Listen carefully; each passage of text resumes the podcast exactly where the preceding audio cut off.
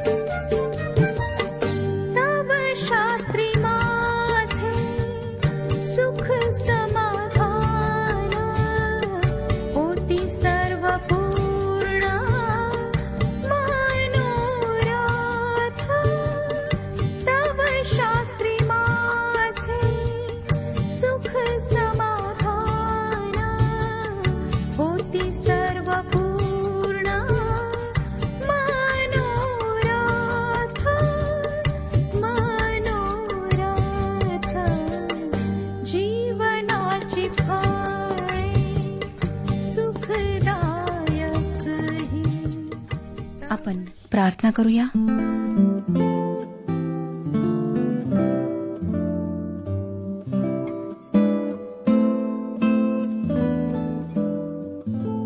सर्वसमर्थ प्रेमळ परमेश्वर पित्या तू जो सर्व सामर्थ्य आहेस सर्व ज्ञानी आहेस तुझ्या समोर आम्ही स्वतःला नम्र करत आहोत.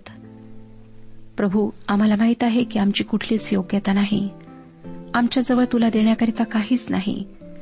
परंतु प्रभू धन्यवाद उपकार स्तुती ही आम्ही तुला अर्पित करीत आहोत. कारण तुझं वचन आम्हाला सांगतं उपकार स्मरणरूपी यज्ञ निरंतर आम्ही अर्पावा. हा यज्ञ त्याचे नाव स्वीकारणाऱ्या ओठांचे फळ आहे. प्रभू आज तू आमची उपकार स्तुतीची भेट स्वीकार कर. भग्न आणि अनुतप्त हृदय घेऊन आम्ही तुझ्यासमोर आलो आहोत. तू आमच्यावर आपली कृपादृष्टी कर. आजच्या वचनाच्याद्वारे आमच्याशी बोल. आमच्यातील ज्या लोकांना शारीरिक विकार आहेत त्यांना स्पर्श कर. आपल्या सामर्थ्याने हे विकार दूर कर प्रभू आणि आरोग्य दे. येशू ख्रिस्ताच्या गोड आणि पवित्र नावात मागितले आहे म्हणून तो ऐक. आमेन. श्रोत्यानो आज आम्ही एकशे सतरा स्तोत्र सुरू करीत आहोत. परमेश्वराच्या उपकारस्तुतीविषयी असलेल्या स्तोत्रांचा आम्ही ह्या दिवसांमध्ये अभ्यास करीत आहोत. आणि त्यापैकी एकशे सतरा या स्तोत्रामध्ये परमेश्वराची सर्व विश्वभरात जी स्तुती होणार आहे त्याबद्दल सांगण्यात आले आहे. स्तोत्र एकशे सतरा हे स्तोत्रसंहितेतील सर्वात छोटे स्तोत्र आहे. काही भाष्यकारांच्या मते स्तोत्र एकशे तेरा व एकशे चौदा ही वल्लांडण सणाच्या भोजनाआधी गायली जात तर स्तोत्र एकशे सतरा व एकशे अठरा ही त्या भोजनानंतर गायल्या जात. मत्तेकृ शुभवर्तमान सव्वीसावा अध्याय तिसावे वचन आम्हाला प्रभू येशू व त्याच्या शिष्यांविषयी सांगते. हे वचन म्हणतं की नंतर गीत गाऊन ते जैतुनाच्या डोंगरावर निघून गेले. या एकशे सतराव्या स्तोत्रामध्ये केवळ दोन वचने आहेत व हे स्तोत्र पवित्र शास्त्रातील सर्वात लहान स्तोत्र व संपूर्ण बायबलमधील छोटा अध्याय आहे. आपण त्याची दोन्ही वचने वाचूया. एकशे सतरा पहिलं आणि दुसरं वचन. अहो सर्व राष्ट्रांनो परमेश्वराचे स्तवन करा. अहो सर्व लोकांनो त्याचे स्तवन करा. कारण त्याची दया आमच्यावर विपुल झाली आहे आणि परमेश्वराचे सत्य सनातन आहे. परमेश्वराचे स्तवन करा.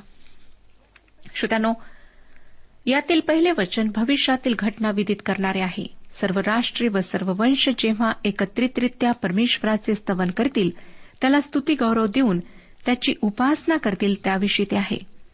ते आजच्या युगाविषयी निश्चितच नाही कारण आज लोक परमेश्वराची उपकार स्तुती करीत नाहीत.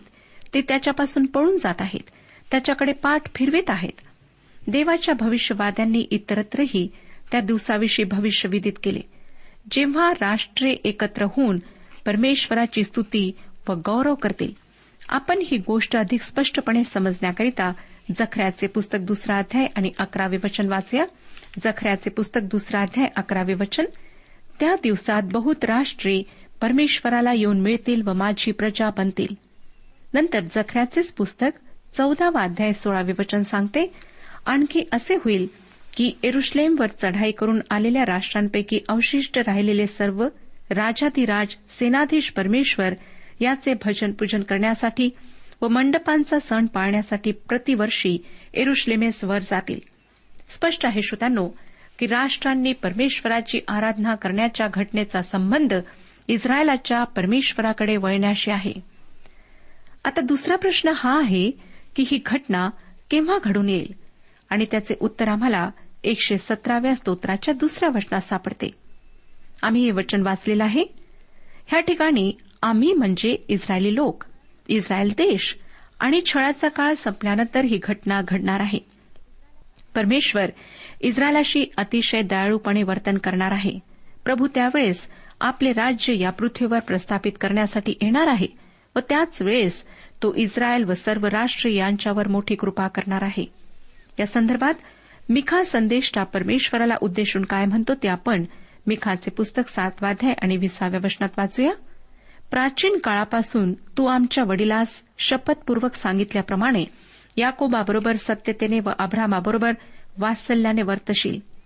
तसेच यशाचे पुस्तक चौपन्न अध्याय सात आणि आठ वशने आम्हाला सांगतात केवळ क्षणभर मी तुला सोडिले तरी मोठ्या करुणेने मी तुला जवळ करीन.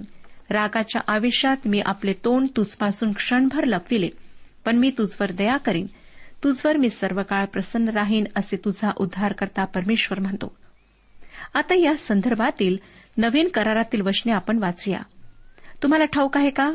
की प्रेषितांच्या कृत्याच्या पुस्तकातील पंधराव्या अध्यात एरुश्लेमेत भरलेल्या महासभेचे वर्णन आहे आणि त्यात यहुदी विश्वासणाऱ्यांचा समावेश होता. जुन्या करारातील भविष्य कसे पूर्ण झाले नाही हे त्यांना समजत नव्हते. या सभेच्या शेवटी प्रभू येशूचा शिष्य याकोब उठून उभा राहिला व म्हणाला विदेशी लोकातून आपल्या नामाकरिता लोक काढून घ्यावे म्हणून देवाने त्यांची भेट कशी घेतली हे शिमोनाने सांगितले आहे. परमेश्वर आजच्या दिवसांमध्ये हीच गोष्ट करीत आहे. तो विदेशी लोकांमधून आपले लोक काढून घेत आहे. तो सर्व वंश जाती भाषा यांच्यातले लोक काढून घेत आहे व आपली मंडळी बनवत आहे. प्रेषितांची कृत्ये पंधरावा अध्याय. पंधरा ते सतरा वचने त्या संदर्भात आपण वाचूया. प्रेषितांची कृत्ये पंधरावा अध्याय पंधरा ते सतरा वचने ही वचने याकोबाने उद्गारलेली आहेत. वाचूया श्रोतानो. आणि त्याबरोबर संदेष्टांच्या उक्तीचाही मेळ बसतो असे लिहिले आहे की यानंतर मी पुन्हा येईन व दाविदाचा पडलेला डेरा पुन्हा उभारून नीट करीन. यासाठी की शेष राहिलेल्या मनुष्यांनी व ज्या राष्ट्राला माझे नाव दिले आहे त्या सर्वांनी प्रभूचा शोध करावा. या संदर्भात आम्हाला एकशे सतराव्या स्तोत्रात सांगितलेले भविष्य अधिक चांगल्या प्रकारे समजू शकते. की भवितव्यामध्ये या पृथ्वीवरील सर्वजण प्रभू परमेश्वराची स्तुती करतील आणि त्यावेळेस सदुसष्टाव्या स्तोत्राच्या सातव्या वचना स्तोत्र करता देव आम्हास आशीर्वाद देव हे जे म्हटले आहे ते पूर्णत्वास जाईल. आता आपण जे स्तोत्र प्रभू यशू ख्रिस्ताने शेवटल्या भोजनानंतर आपल्या शिष्यांबरोबर गायले त्याचा अभ्यास करणार आहोत. अर्थातच ते स्तोत्र आहे. एकशे अठरावे स्तोत्र. यहोद्यांच्या मुख्य सणाच्या वेळेस जी स्तोत्रे गायल्या जात त्या स्तोत्रांपैकी असलेले हे शेवटचे स्तोत्र आहे. त्या रात्री वल्हांडण सणाच्या भोजनाच्या वेळेस ज्या ठिकाणी प्रभू येशू ख्रिस्त व त्याचे शिष्य जेथे एकत्रित जमले होते त्या ठिकाणी अनौपचारिक वातावरणामध्ये काहीचे दुःख काहीसा आनंद पुढे होणाऱ्या गोष्टींविषयी हुरहुर भय या सर्व भावनांचे मिश्रण होते. आणि त्यावेळेस आपल्या प्रभू येशू ख्रिस्ताने आपल्या शिष्यांसमवेत शेवटले भोजन घेतले. संपत चाललेल्या त्या सणातून त्याने काहीतरी नवीन गोष्टीची निर्मिती व स्थापना केली. त्याने नाशवंत भाकरी व द्राक्षरस घेतला आणि त्यातून एक सुंदर व अत्यंत महत्त्वाच्या विधीची स्थापना केली. आणि ती भाकरी व द्राक्षरस त्याच्या स्वत्यागाचे समर्पणाचे प्रतीक त्याने बनवले. म्हणजेच त्याने प्रभू भोजनाच्या पवित्र विधीची स्थापना केली. श्रोत्यानो मत्तयाने या संदर्भात म्हटले की त्यांनी गीत गायले व ते जैतुनाच्या डोंगराकडे निघून गेले. आणि ते गीत म्हणजे हे एकशे अठरावे स्तोत्र आहे. म्हणूनच हे स्तोत्र आमच्याकरिता महत्त्वाचे आहे. प्रभू येशू ख्रिस्ताने दुःखाचा प्याला प्राशन केला आणि तो वधस्तंभावर समर्पित झाला. तो आपले रक्त सांडणारा देवाचा कोकरा झाला. त्याचे ते वधस्तंभावर सांडलेले रक्त परमेश्वर व मानव यांच्या स्थापन झालेल्या नवीन कराराचे प्रतीक झाले. आम्हाला तारणाच्या आनंदाचा प्याला प्यावयास मिळावा म्हणून त्याने तो भयंकर वेदना व मृत्यूच्या यातनांचा प्याला पचवला. खरोखर प्रभू श्री ख्रिस्ताने हा महान आत्मत्याग तुमच्या व माझ्याकरिता केला नसता तर आम्हाला तारणाचा आनंद कधी प्राप्त झाला नसता. एकशे अठरा स्तोत्र पहिले तीन वचने वाचूया. परमेश्वराचे उपकार स्मरण करा कारण तो चांगला आहे कारण त्याची दया सनातन आहे. आता इस्रायलाने म्हणावे की त्याची दया सनातन आहे.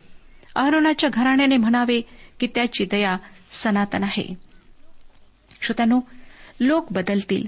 समयाचे चक्र फिरत राहील. मानवाचे राहणीमान त्याच्या विचार प्रणाली बदलतील. परंतु परमेश्वराची दया सनातन आहे. ती शाश्वत आहे. ती कधी न बदलणारी आहे न आटणारी आहे. म्हणून परमेश्वराचे त्याच्या सनातन दयेबद्दल उपकार स्मरण करणे चांगले आहे. चार ते सहा या वचनांमध्ये तो म्हणतो परमेश्वराचे भय धरणाऱ्यांनी म्हणावे की त्याची दया सनातन आहे. अडचणीत असताना मी परमेश्वराचा धावा केला. तो ऐकून परमेश्वराने मला प्रशस्त स्थळी नेले. परमेश्वर माझ्या पक्षाचा आहे. मी भिणार नाही. मनुष्य माझे काय करणार? श्रोत्यानो प्रभू यशू ख्रिस्ताने वधस्तंभावर मरण पावण्याच्या आधीही स्तोत्र गायले. ते भयंकर व वेदना देणारे मरण त्याने भीतीनं वाटता सोसले. आणि त्याने देवाचा धावा करून म्हटले माझ्या देवा माझ्या देवा तू माझा त्याग का केलास? या गोष्टींमधले गूढ रहस्य हे आहे की त्यावेळेस प्रभू परमेश्वर ख्रिस्त येशूमध्ये जगाचा स्वतःशी समेट घडून आणत होता.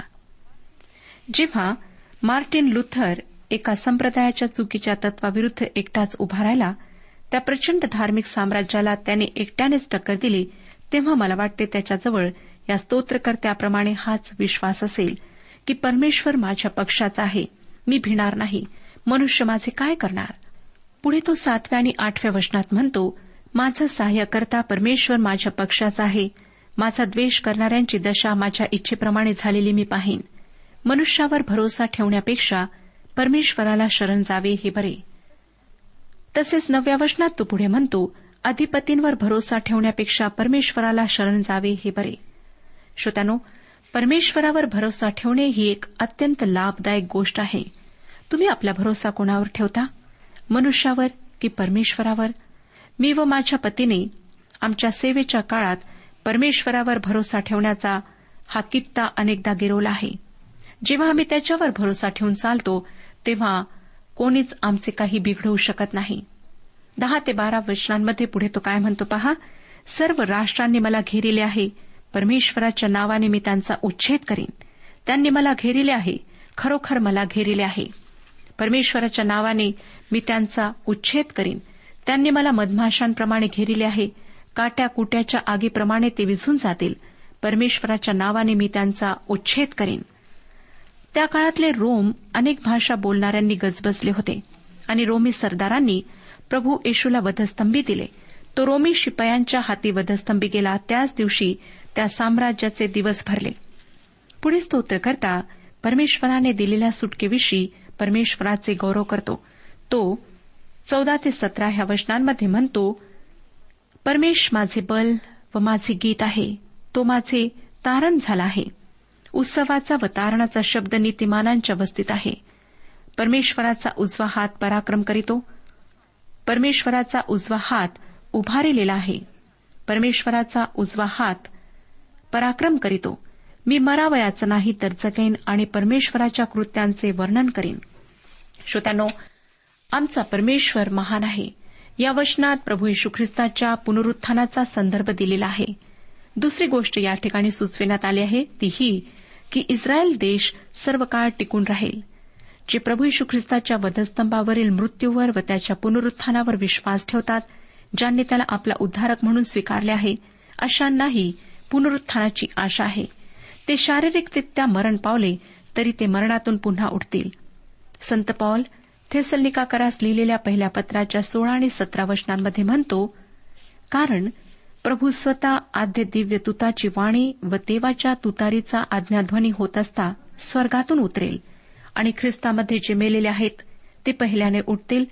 मग जिवंत उरलेले आपण त्याचबरोबर प्रभूला सामोरे होण्यासाठी मेघारूढ असे अंतराळात घेतले जाऊ आणि तसेच सर्वदा प्रभूजवळ राहू. ही ख्रिस्ती विश्वासणाऱ्यांना प्राप्त झालेली गौरवी आशा आहे. अठराव्या वचनात पुढे तो म्हणतो परमेशाने मला जबर शासन केले तरी मला मृत्यूच्या हवाली केले नाही.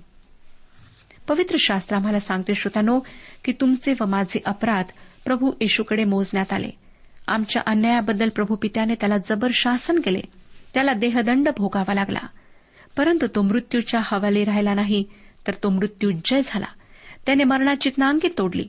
आणि स्वतःच्या पुनरुत्थानाद्वारे त्याच्या प्रत्येक पुत्राला व कन्येला पुनरुत्थानाची गौरवी व कधी न लाजविणारी आशा त्याने दिली. एकोणीस वीस वचने वाचूया. माझ्यासाठी नीतिमत्वाची द्वारे उघडा म्हणजे मी त्यातून प्रवेश करून परमेश्वराचे उपकार स्मरण करीन. हे परमेश्वराचे द्वार आहे ह्यातून नीतिमान प्रवेश करोत. आपल्या अंतकरणाचा दरवाजा प्रभू येशूसाठी आम्ही उघडायला हवा म्हणजे तो आमच्या हृदयात प्रवेश करील व तो आमच्या हृदयाचा स्वामी होईल कारण त्याच्याचद्वारे आम्ही प्रभू पित्याकडे जाऊ शकतो. प्रभू येशूने योहान कृष्णवर्तमान दहावाध्याय नवव्या वचनात स्पष्ट सांगितले आहे की मी दार आहे माझ्याद्वारे कोणी आज जाईल तर त्याला तारण प्राप्ती होईल. तसेच योहान कृष्णवर्तमान चौदावाध्याय सहाव्या वचनात तो म्हणाला मार्ग सत्य व जीवन मीच आहे. माझ्याद्वारे आल्या वाचून पित्याजवळ कोणी जात नाही. स्तोत्र एकशे अठरामधील विसावे वचन या विधानाला पुष्टी देते. हे परमेश्वराचे द्वार आहे यातून धार्मिक जन प्रवेश करोत. स्तोत्रकर्ता एकविसाव्या वचनात परमेश्वराची उपकार स्तुती करून पुढे बावीस आणि तेविसाव्या वचनामध्ये म्हणतो मानणाऱ्यांनी नापसंत केलेला दगड कोणशिला झाला आहे? ही परमेश्वराची करणी आहे. ती आमच्या दृष्टीने अद्भुत आहे. या वचनातील दगड हा शब्द ख्रिस्ताच्या संदर्भात वापरलेला आहे. आपला प्रभू यशू ख्रिस्त मत्ते कृष्णभवर्तमानाच्या एकविसाव्या अध्यायाच्या बेचाळीसाव्या वचनात म्हणतो मत्ते कृष्णभवर्तमान एकविसावा अध्याय बेचाळीसावे वचन. जो धोंडा बांधणाऱ्यांनी नापसंत केला तोच कोणशिला झाला? हे प्रभूकडून झाले आणि आमच्या दृष्टीने आश्चर्यकारक कृत्य आहे. तसेच पेत्र त्याच्या पहिल्या पत्राच्या दुसऱ्या अध्यायातील सहा ते आठ या वचनांमध्ये काय म्हणतो ते पहा? पेत्राचे पहिले पत्र दुसरा अध्याय सहा ते आठ वचने. कारण शास्त्रात असा लेख आहे पहा निवडलेली मूल्यवान अशी कोणशिला मी सियोनात बसवितो. तिच्यावर विश्वास ठेवणारा फजित होणार नाही. यास्तव तुम्हा विश्वास ठेवणाऱ्या सन्मान मिळणार जे विश्वासाला अमान्य आहे त्यास बांधणाऱ्यांनी नापसंत केलेला दगड तोच कोणशिला झाला. आणि ठेच लागण्याचा धोंडा व अडखळण्याचा खडक असा झाला. ते वचनाला अमान्य असल्याने ठेच खातात त्यासाठी ते नेमलेही होते. तो धोंडा म्हणजे प्रभू येशू ख्रिस्त होय. पुढे चोवीसाव्या वचनात स्तोत्रकर्ता काय म्हणतो पहा? परमेश्वराने नेमिलेला दिवस हाच आहे ह्यात आपण उल्हास व आनंद करू. परमेश्वराचा नेमिलेला दिवस म्हणजे तारणाचा दिवस होय. जो दोन हजार वर्षांपूर्वीच घडून गेला. त्या दिवशी ख्रिस्ताद्वारे परमेश्वराने मानवाला तारण दिले. आता आपण ह्या स्तोत्राची पंचवीस आणि सव्वीस ही वचने वाचूया. हे परमेश्वरा आम्ही तुला विनवितो की आमचे तारण कर. हे परमेश्वरा आम्ही तुला विनवितो की आमचा उत्कर्ष कर. परमेश्वराच्या नावाने येणारा धन्यवादित असो. परमेश्वराच्या घरातून आम्ही तुम्हास आशीर्वाद देतो. श्रोत्यानो जेव्हा शेवटच्या समयात प्रभू येशूने मंदिर शुद्ध केले आणि एरुश्लेमेकरिता तो रडला त्यानंतर त्याने ह्या वचनाचा वापर केला. मत्ते कृषुभवर्तमान तेविसावा अध्याय अडतीस आणि एकोणचाळीस या वचनात आम्ही हा संदर्भ वाचू शकतो. यानंतरच्या स्तोत्र एकशे अठराच्या अठ्ठावीस व एकोणतीस या वचनांमध्ये स्तोत्रकर्त्याने प्रभू परमेश्वराची स्तुती केलेली आहे. आता आपण पुढच्या स्तोत्राकडे वळूया. पुढचे स्तोत्र म्हणजे स्तोत्र एकशे एकोणीस. या स्तोत्रात आम्ही परमेश्वराच्या वचनाबद्दल परमेश्वराची स्तुती पाहणार आहोत करणार आहोत. कोणताही नातेसंबंध संवादाशिवाय वाढीस लागू शकत नाही दृढ होऊ शकत नाही. ज्यांच्यामध्ये संवाद नसतो ते एकमेकांकरिता अनोळखी असतात.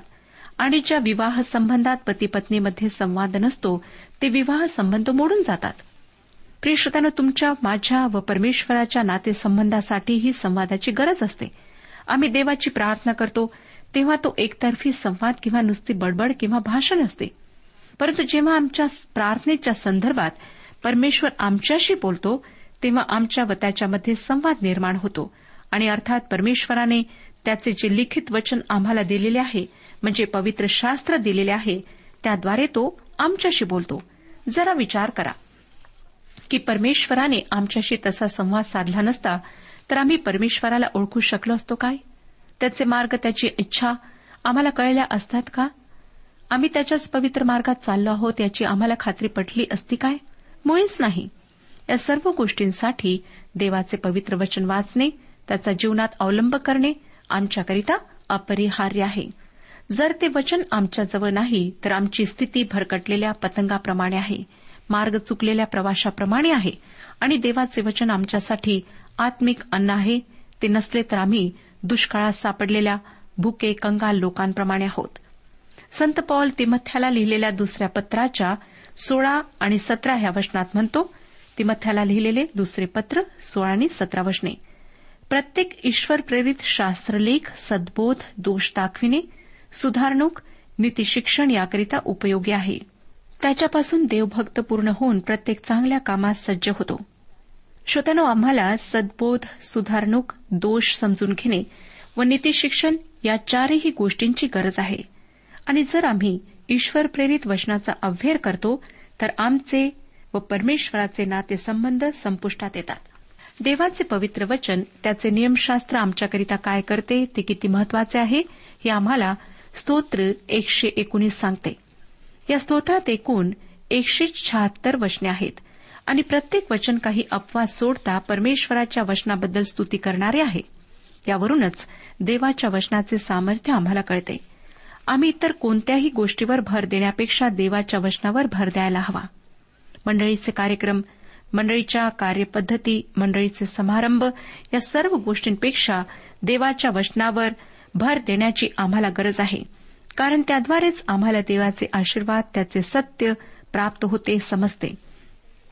स्तोत्रसंहितेतील काही स्तोत्रे अशी आहेत की त्यांच्या वचनाच्या पहिल्या शब्दांची सुरुवात हिब्रू वर्णाक्षरांनी होते.